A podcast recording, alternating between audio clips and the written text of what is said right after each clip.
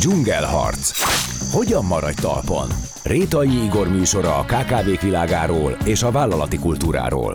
A műsor együttműködő partnere a Garantika Hitelgarancia ZRT. Sziasztok! Ez itt a Dzsungelharc, a cégeket működtető emberi energiáról. Mai történetünk kiinduló pontja a barátság és a sörfőzés iránti kiapadhatatlan szenvedély. Ebből épült a ma már nem csak a fogyasztók, hanem a befektetők bizalmát is elnyerő sörfőzde. De esetünkben korán sem csak üzletről van szó. Életük és működésük elválaszthatatlan része, az új keresése, gyakorlatilag állandóan fejlesztenek. Minden héten van egy kísérleti főzetük, és bevallásuk szerint ez a kézzel fogható alkotás mozgatja valójában őket, a mindennapok néha felhős világában pedig az, hogy képesek nyitott füllel és nyílt beszéddel megtisztelni társaikat, és persze saját magukat is. Mai vendégem Csepregi András, a Fehér Nyúl sörfőzde alapító tulajdonosa. Szia! Szervusztok! Hol tart ma a magyar sörforradalom? A alapító tulajdonos társad, Sajgó Álmos, azt mondta egy interjúban, hogy a sörforradalom majd valahol ott ér véget, éri el a célját, amikor közös tudássá válik, hogy miről is szól a craft beer. Szerinted akkor most hol áll a magyar sörforradalom? Ez egy nagyon jó kérdés. Gyakorlatilag mondhatjuk azt, hogy a 2010-es évek elején érkezett meg Magyarországra így a craft sör, mint, mint fogalom, és ez, ahogy nálunk is, a házi sörfőzésen keresztül szivárgott be Magyarországra. Csak egy közbevetés. Tehát sörforradalom nincs házi sörfőzés nélkül? Azt gondolom, hogy nincs. Minden, mindennek ez az alapja. Ennek az egész sörfőzésnek egy nagyon erős indukálója az, hogy, hogy képezzük magunkat, és ennek egy nagyon jó platformja a házi, fő, házi sörfőzés, és ez pedig megteremtette azt a lehetőséget Magyarországon, hogy szélesebb körben megismerkedjenek az emberek nem a klasszikus, egyébként jó német és cseh vonalas sörökkel, ami addig Európában, illetve leginkább Magyarországon gyakorlatilag egyeduralkodó volt, és ezzel, hogy kinyíltak az ízek, hogy megjelentek azok a sörök, amik ugye itt mindig visszautalunk arra, hogy Amerikában ez a forradalom már mondjuk 30 éve töretlenül halad előre, tehát ott onnan, onnan ered maga ez a craft sör vonal. Egy apró fogalmat tisztázunk, hogy lehet, hogy a hallgatók közül van, aki ismeri, de a craft azt jelenti, hogy saját főzésű kisüzemű sör? Ugye itt nagyon sokféle jelző volt az elmúlt években erre a típusú sörre. A craft az talán azt próbálja mondani, hogy kisüzemi, és nagyon változatos ízű és alapanyagú és ö, eljárással készített ö, ö, sörök, tehát egy kicsit kimozdulva ebből a nagyüzemi láger vonalból. Hogyha egy nevezük átlagember meghallja azt a szót, hogy sör, akkor azért klasszikusan itt Magyarországon egy standard márkák. Egy standard, világos színű és, és egy láger típusú sör jut eszébe, amit egy nem tudom, kocsmázáskor, foci közben, stb. megészik az ember. Hogyha már ezen egy kicsit csavarunk, és azt mondom, hogy belga sör, akkor ugye az ember fejében már fölmerül egy kicsit, nem tudom, sötétebb szín, több íz, erősebb alkoholtartalom, kinek mi kapcsolódik ehhez. De minden... legalább 400 féle, ahogy tudom. Igen, de tehát, hogy az már egy olyan, amivel már kicsit ö, ö, módosítjuk az ember fejében azt, hogy, hogy, hogy ez nem az a sör, hanem egy másfajta sör. És akkor itt jön be az, hogy craft sör, amiben reményeink szerint ugye, és akkor itt visszatérünk az eredeti kérdésre, hogy hol tart ez a sörforradalom. Így a tízes évektől megjelent Magyarországon, és akkor nevezzük ezt élsöröknek a, a világa, tehát ez a felső erjesztésű sörök. Ez klasszikusan Anglia és, és Amerikának így a privilégiuma volt régebben, majd megjelennek a szintén szélesebb körben ismert IPA, és egyéb stílusok, amik bevonzák a fogyasztókat, és 15-től mondjuk már megjelennek a, a kimondottan ilyen típusú sörök készítésére kisüzemek, és megjelennek az első híresebb sör típusok ebből, és utána így körülbelül ugyanabban az időben ez a 16-17-es év, tehát egy olyan 6 éve körülbelül, van egy nagyobb robbanás Magyarországon, ennek a vonalán mozgunk mi is, tehát mi Mert 17-ben indult a 17-ben indult a, a főzdénk, így van. Uh, ott 17 márciusában egész pontosan főztük az első uh, söröket már a Soroksári uh, úti üzemben, és onnantól láthatjuk azt, hogy azért megindult ez a, ez a vonal Magyarországon, és hát remélem, hogy ez nem áll meg. Most már nagyon sok fogyasztó érti, szereti, támogatja is a munkánkat, és az elkövetkezendő években is azt remélem, hogy sokan megtalálják a, a saját életükben, hogy mikor érdemes ilyen söröket fogyasztani, gondolok itt egy esti beszélgetésre. Látható, hogy nagyon annyira szerteágazó stílusokat tudunk gyártani, ugye mi minden héten kihozunk egy új típust ilyen kísérleti jelleggel. Igen, néztem is, hogy évente olyan 40-50, akár 60-at is kihoztok sör, sörtípust. Vagy? Igen, hát ez a 40-50 az, ami, ami, ami most az elmúlt, tehát a tavalyi évben, illetve az idei évi terv. Ez azt jelenti, hogy a meglévő alap szortiment, ami szintén elég széles, mellett minden héten van egy új kísérleti főzetünk, ezt egyszer főzzük le, nagyon ritka esetben visszajön még egy főzésben, vagy egy következő évben, de, de klasszikusan mindig új receptek vannak. Ez azt jelenti, hogy a fogyasztó igazából megtalálhatja, hogy egy grillezéshez, egy, egy beszélgetéshez, egy, egy, egy valamilyen komolyabb alkalomra éppen milyen sört választ. A 4%-os alkoholtartalomtól a 14%-osig, és ezen belül ízek tekintetében pedig hát olyan változatosság van, hogy Hát igen, ez a fogyasztónak... Fel sem tudom sorolni. Ez a fogyasztónak körül, én pont elgondolkoztam ezen, hogy van azt hiszem talán nyolc körüli alap, úgy, ti úgy hívjátok, hogy alapválaszték, amit mindig, igen, mindig, igen. mindig főztök, és akkor van ez a végtelen, nekem nagyon nagy számú egyszeri főzés. Miért kell ezt csinálni? Mindig van nagyon sokféle, és ilyen egyszeri virágok, amelyek talán nem is térnek vissza, nem tudom, egyébként megtartjátok-e a, a egyszeri receptúrákat, tehát hogyha akarjátok, akkor gondolom újra lefőzitek, de hogy elgondolkoztam, hogy ez miért jó? Több okból jó. Persze a recepteket megtartjuk, azért jó, el, elsősorban azért jó, mert miért is indult a főzde. Miért uh, találkoztunk mi az Álmossal. Pétert még nem mondtuk, a harmadik alapítótársunk, Meissner Péter. Uh, mi hárman uh, összeültünk, és nagyon sok esetben még a házi sörfőzős söröket kóstolgattuk össze, uh, hiszen mindannyian főztünk söröket, és uh, próbáltuk megtalálni a különböző stílusokban a legjobb recepteket, a legjobb technológiát. Ez mind igazából, ami hajtja ezt, az a, az a tudásszom, a, a kísérletezés, a, az, hogy, hogy, hogy tudunk olyanokat alkotni, ami ízében, minőségében és mindenben nekünk így belül megfelel, és továbbra is ez a, ez a kísérletezés, illetve ez a folyamatos fejlesztés, akár itt most jelen esetben a recepteknek a fejlesztése, ez kihívást is jelent, de közben nagyon sok tanulást, nagyon sok olyan dolgot, ami, ami számunkra fontos, ami igazából én azt gondolom, hogy valahol a fehér nyúlnak a, a mozgatórugója. Ez alkotás? Mindenképpen. Ez nem csak egy olyan alkotás, ez egy kézzelfogható alkotás, tehát nem olyan, hogy csak egy... Ez fontos?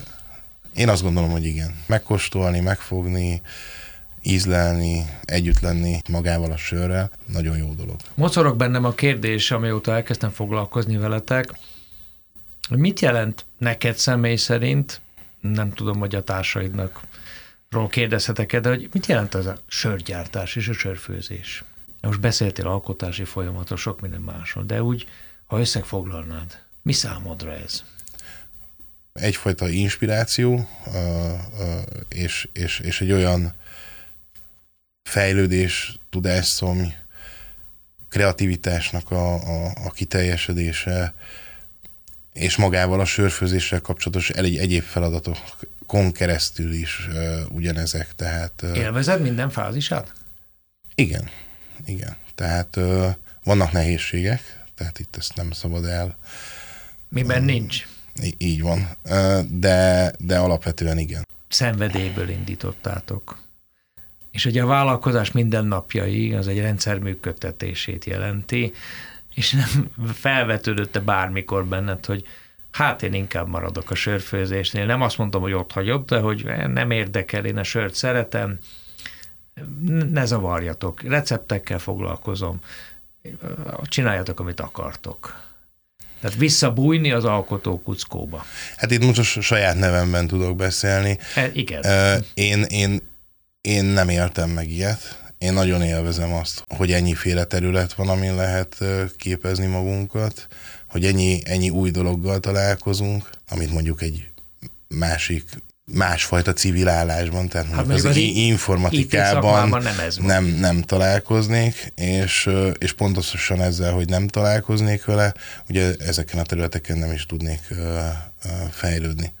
És ez a saját magam szempontjából, ez a fejlődés, ez, ez fontos. Ez egy kicsit más így a való világban, de semmiképp nem mondanám azt, hogy ez, ez bármennyire is így, így, így rossz lenne számunkra, vagy, vagy sőt. Igen, tehát sört főzni is jó, és vállalkozni is jó. Igen. Én ezt magamban így fordítottam, mert a, a kettő nem biztos, hogy találkozik. Az egyik egy szakma, a másik meg talán tényleg. Talán, amikor a vállalkozás az mi?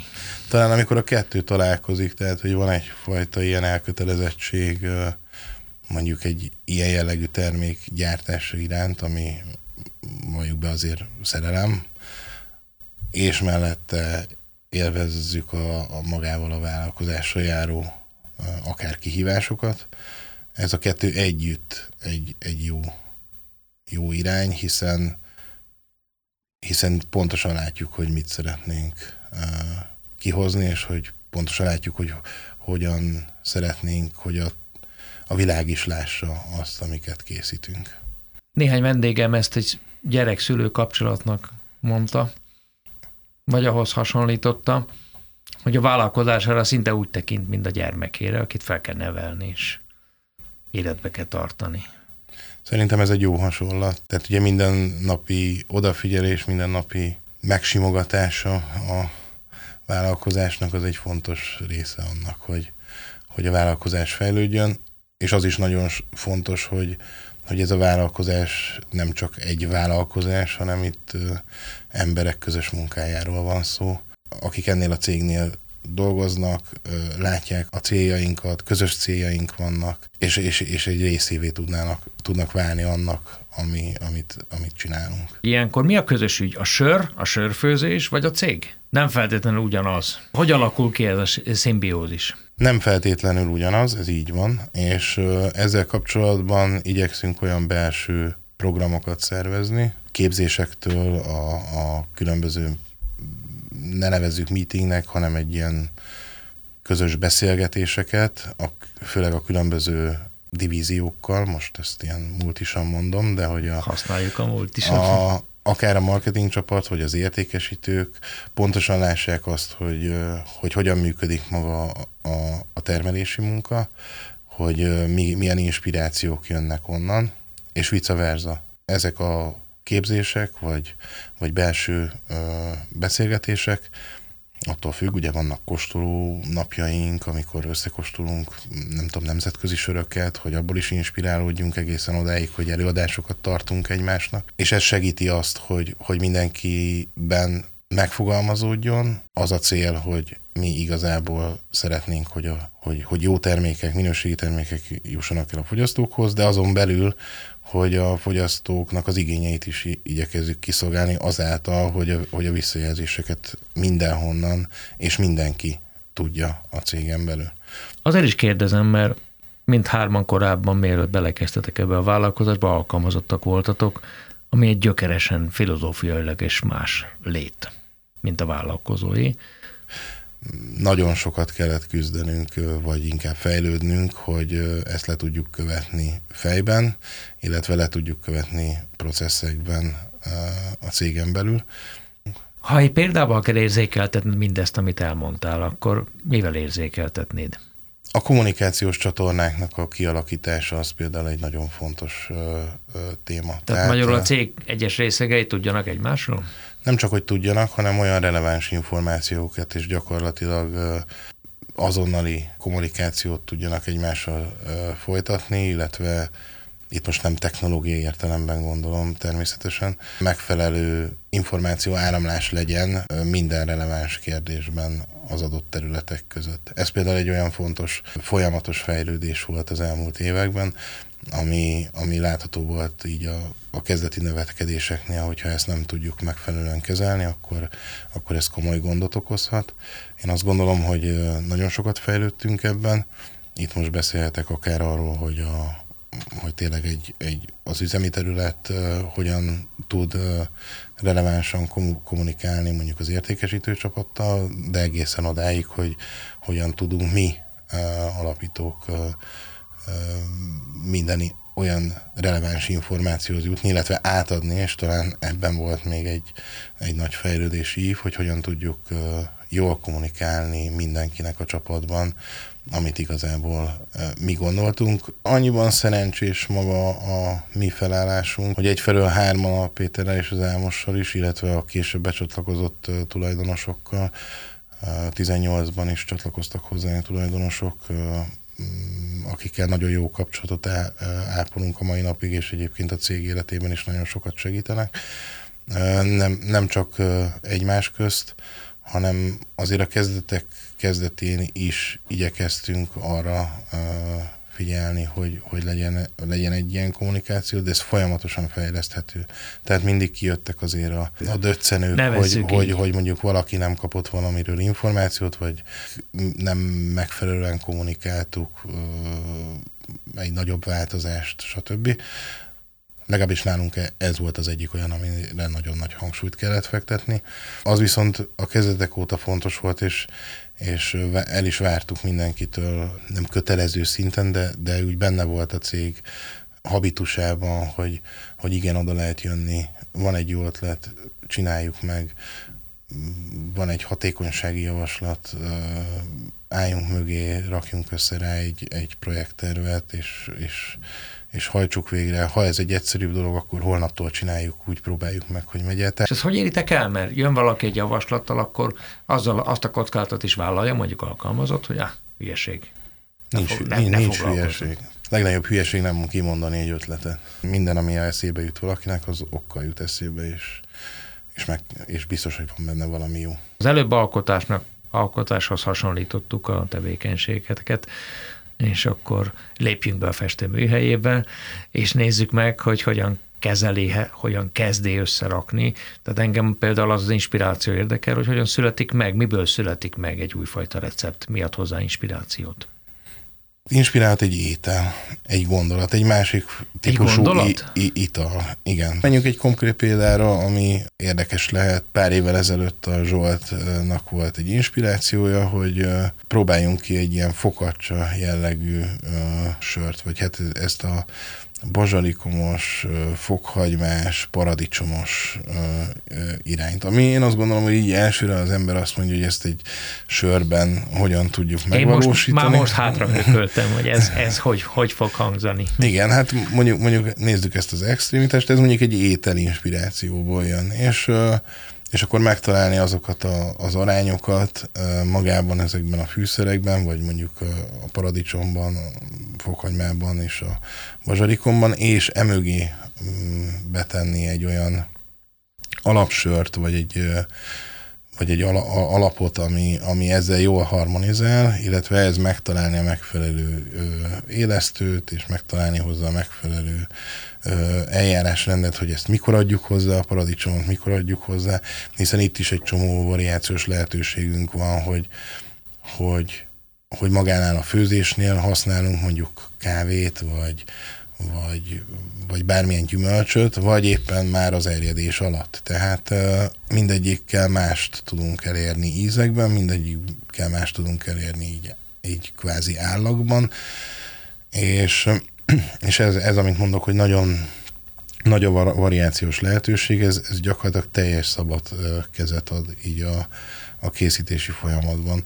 Ugye 17-ben még nem volt annyira jellemző Magyarországon mondjuk a savanyított söröknek a, a készítése, ez is ugye a craft sörökön belül egy fontos és egyre erősödő és egy nagyon jó irány szerintem. A savanyú vonal az gyakorlatilag nem csak élesztőtörzse, hanem valamilyen típusú bacillusszal meg van fertőzve még a főzés előtt. Tehát, hogyha a technológiáját nézzük, akkor van ugye egy sörlé, ami elkészül abból, hogy a malátát cefrézzük, stb. stb. Ezt most nagyon részletesen nem mennék bele, van lehetőség egyébként nálunk ezt igen, a van részletesen... sörfőzde látogatás. Igen, igen és igen, akkor igen. ott ezt részletesen elmondjuk.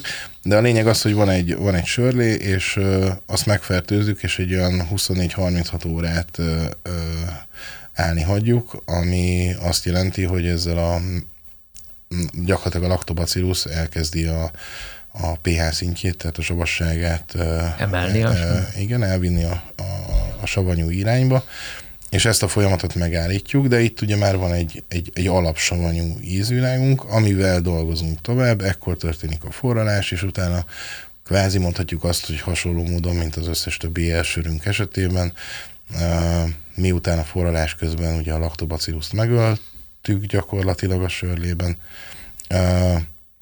utána erjesztjük, és, és hasonló módon megy végbe.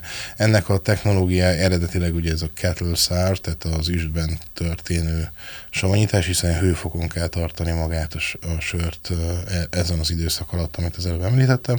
Ebből 17-ben jelent meg ugye az első, egy házi sörfőző barátunk akkori receptje alapján készült a Rafa nevű sörünk, és azt gondoltuk, hogy ez egy kísérleti főzet lesz, még akkor, de annyira jó volt a visszajelzés a, a piacra, hogy gyakorlatilag mm, az első főzés után állandó szortimentbe hoztuk. És akkor itt ez egy, ezt azért is hoztam fel ezt a példát, mert hogy ez egy nagyon jó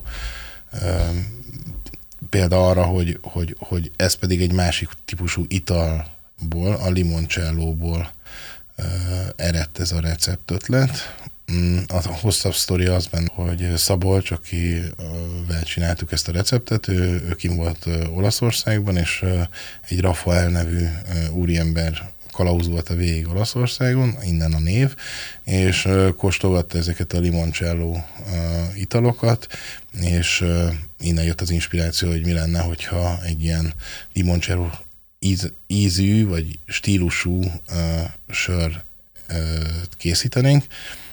Ehhez ugye nagyon sok citromhéjat használunk, illetve olyan citrusos komlókat, amik még emelik a citrusos ízt, és ehhez segít hozzá még maga a savanyítás. Úgyhogy 17 óta töretlenül megy előre például ez a típus, és azóta nagyon sok, főleg így az elmúlt években még még nagyobb az elfogadás a savanyított söröknek szerencsére Magyarországon. Érdemes vele kísérletezni és nagyon sok ö, ö, ilyet jártunk ö, most is, akár nem tudom, volt most szilvás, ö, fahéjas, ö, narancsos, tehát itt a variációk végtelenek. Még a recepteknél maradva nagyon picit, az érdekel engem, miközben beszélgettünk, hogy ugye főzöl. És mi az, a, a, mi az az elem, ami biztosítja a kapcsolatot az étel és, a, és az ital között, a sör között. Tehát mire kell figyelni, amikor azt mondod, hogy ilyen, illeszkedjen ahhoz az adott ételhez, most teljesen mindegy, hogy melyik vonulatot kell megragadni, hogy hogy áll össze a híd. Hát, hogyha, Nyilván most... egy, egy ízről beszélgetünk. Igen, hát ugye nem feltétlenül gondolom azt, hogy mondjuk jelen esetben ahhoz a fokácsós sörhöz fokácsót kell fogyasztani, igen, tehát igen. itt inkább arra gondolok, hogy tegyük fel most ugye kiveséztük, hogy milyen ez a rafa típusú sör, mm. tehát kicsit savanyú, nagyon citromos, stb. Gyönyörűen illeszkedhet egy hal, halételhez például, hiszen kiemeli a, a halnak az ízét, még frissebbé teszi, mondjuk egy sült halhoz az, az kiváló lehet, vagy egy barbecue fogáshoz egy nehezebb balti porter stílus, vagy egy, vagy egy stout, ami, ami ami inkább ezt a kávés, pörköltes, csokis, kicsit kekszes, tehát hogy ezeket, a, ezeket az ízjegyeket hozza, és ott mondjuk belefér egy magasabb alkoholtartalom, tehát ilyen esetben ezek mondjuk olyan 8 plusz alkoholfokos stílusok. Úgyhogy én azt gondolom, hogy meg lehet találni minden ételhez a, a, a megfelelő vonalat, és nem feltétlenül csak egy stílusból, hanem itt aztán az egész világ a, a lábunk előtt áll. Vegyünk bármilyen egyszerű étel, vörösboros marha pörkölt, uh-huh. de bármiből is. Az érdekel engem, hogy az ízvonal hogy áll össze, milyen sört raksz hozzá. Mert nyilván vannak ezek a közmegegyezések, hogy a halhoz fehérbor, savanykás, ilyen, ilyen és kicsit savanyú Igen, sörök, most, most, hogy így példát hoztál. Sörök, sörök illenek, hogy hogyan alakított ki azt a hidat, hogy igen, ehhez az ételhez, amelynek ez a karakteres íze, nyilván vannak kísérő ízek is, hát attól jó, hogy ilyen nagyon sokféle, de van egy karakteres íze, a hozzárendelt sörhöz is nek van valamilyen karakteres íze, és ez hogy tervezed meg? Vagy ez nem terveződik, hanem adódik?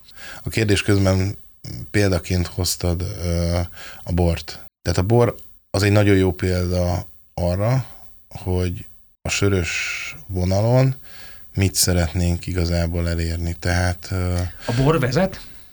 Azt gondolom, hogy a bornak már megvan az a mm, historikus múltja, az az elmúlt 10-20 év Magyarországon, ahol a kvázi asztali boroktól eljutottunk oda, hogy az emberek tudatosan választanak bort az ételhez, tudatosan választanak bort akár így egy esti kóstolgatáshoz. Én azt gondolom és remélem, hogy azok a termékek, amiket mondjuk mi gyártunk, vagy a versenytársaink gyártanak, vagy egyáltalán ez a szcéna, amit craft sörnek neveztünk az elején, meg tudja mutatni azt, hogy lehet alternatívája ennek, tehát nem feltétlenül kell, nem tudom, több üveg, vagy több doboz, vagy több liter sört meginni ugye egy este, hanem igenis van benne egy olyan élvezeti érték, amit hasonlóan mondjuk egy, egy, egy jó vörösborhoz este elkortyolgat az ember.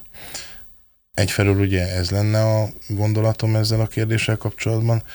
A másik az az, hogy, hogy az ízjegyek, amik megjelennek a, a sörökben, illetve akár maga az erőssége, tehát a, vagy inkább nem is erősséget mondok, intenzitása a sörnek, az hol tudja támogatni az adott ételt, vagy hol kell egy olyan markáns mondjuk ízvilág, ami előtérbe hozza magát a sört az étel mellett. Tehát ez nagyon ételfüggő, és, és szerintem erre egy ilyen általános recept nincs. Ugye jelenleg nem éttermi vezetőként vagy szomeliéként dolgozom, tehát, illetve ugyanígy van a söröknél is már szomeliérnek nevezhető foglalkozás.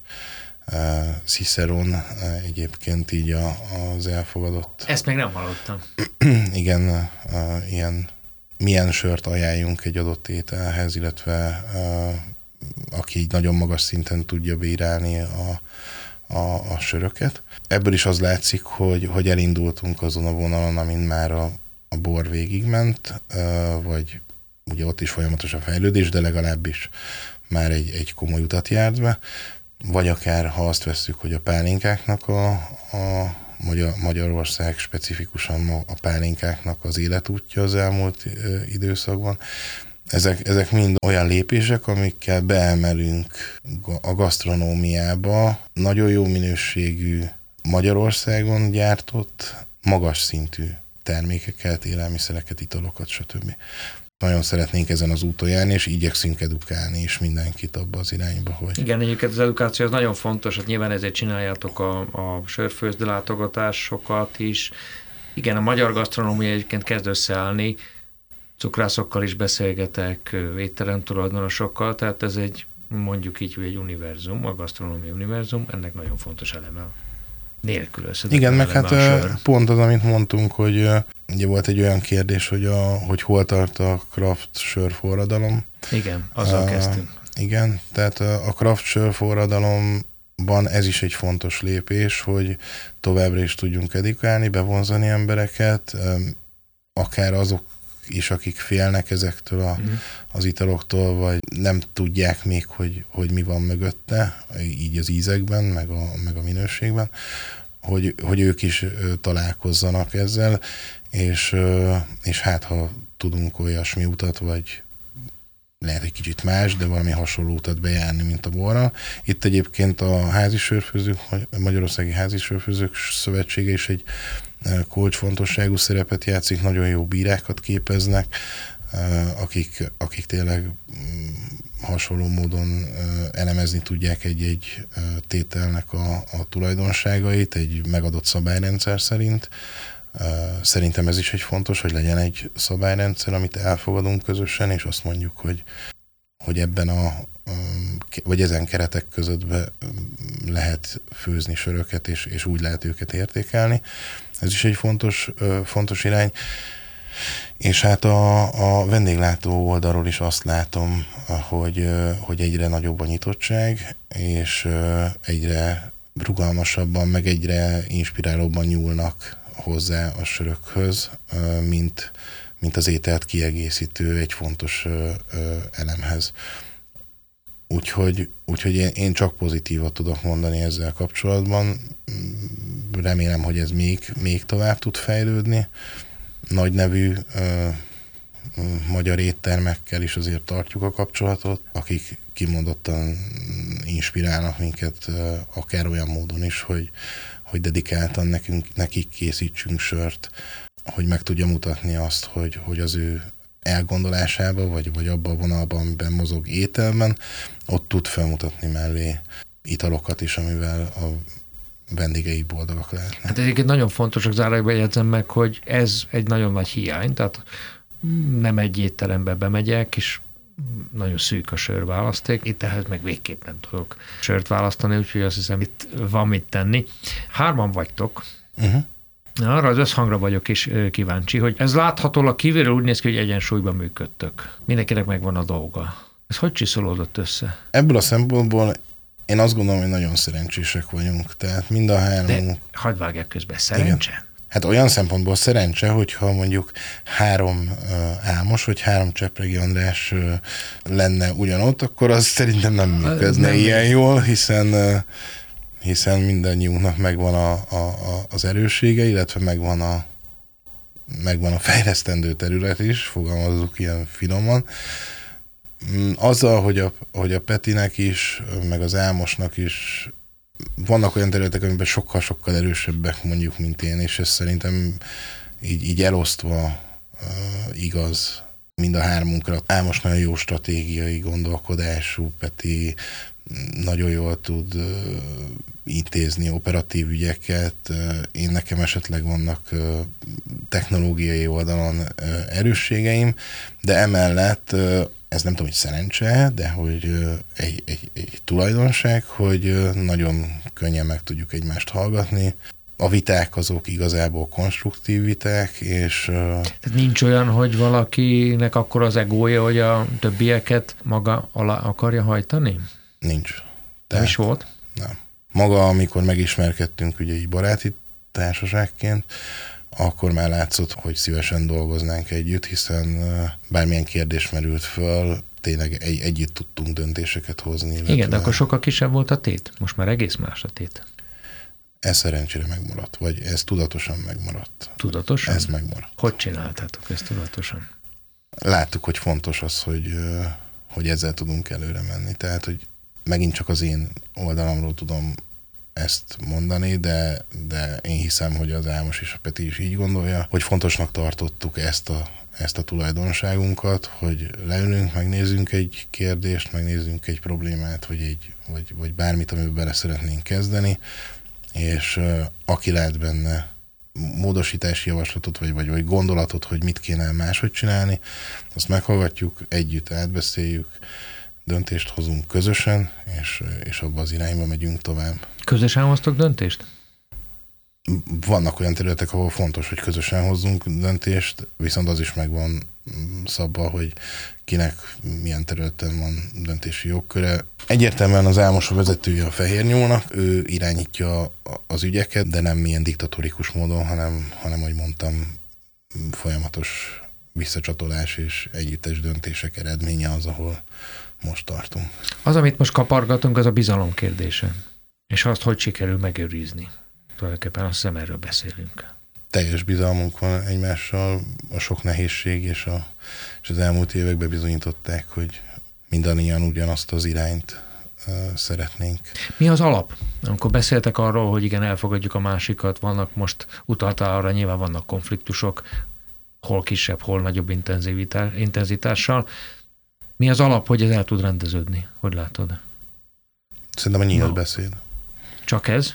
Hát a nyílt beszéd az nagyon fontos, és az érzelmek fontosak, de, de ha tudatosan tudjuk egymással közölni az igényeinket, vagy azt, ami, a, amiben változást szeretnénk, ez jól szokott működni. Tehát tényleg egy, egy figyelő fül és egy nyílt beszéd az ezeket a dolgokat megoldja. Meg talán az is, ahogy így beszélgetünk, eszembe jutott, hogy maradjon mindig mindenki számára egyformán fontos, vagy azonos intenzitással fontos a fehér nyúl ügye, a cégé. Hogy nem lehet fontos? Tehát inkább itt ez a kérdés merül fel. Egyértelműen fontos a fehér nyúl, ez mindannyiunknak így a, a, a szívügye, és ebben nincsen igazából meg torpanás. Csepregi András, nagyon szépen köszönöm a beszélgetést. Én nagyon ben... szépen köszönöm, és sziasztok! A dzsungelharc mai története véget ért, vendégünk Csepregi András, a Fehér Nyúl alapító társtulajdonosa volt. Köszönöm, hogy velünk voltatok, Réta Igort hallottátok.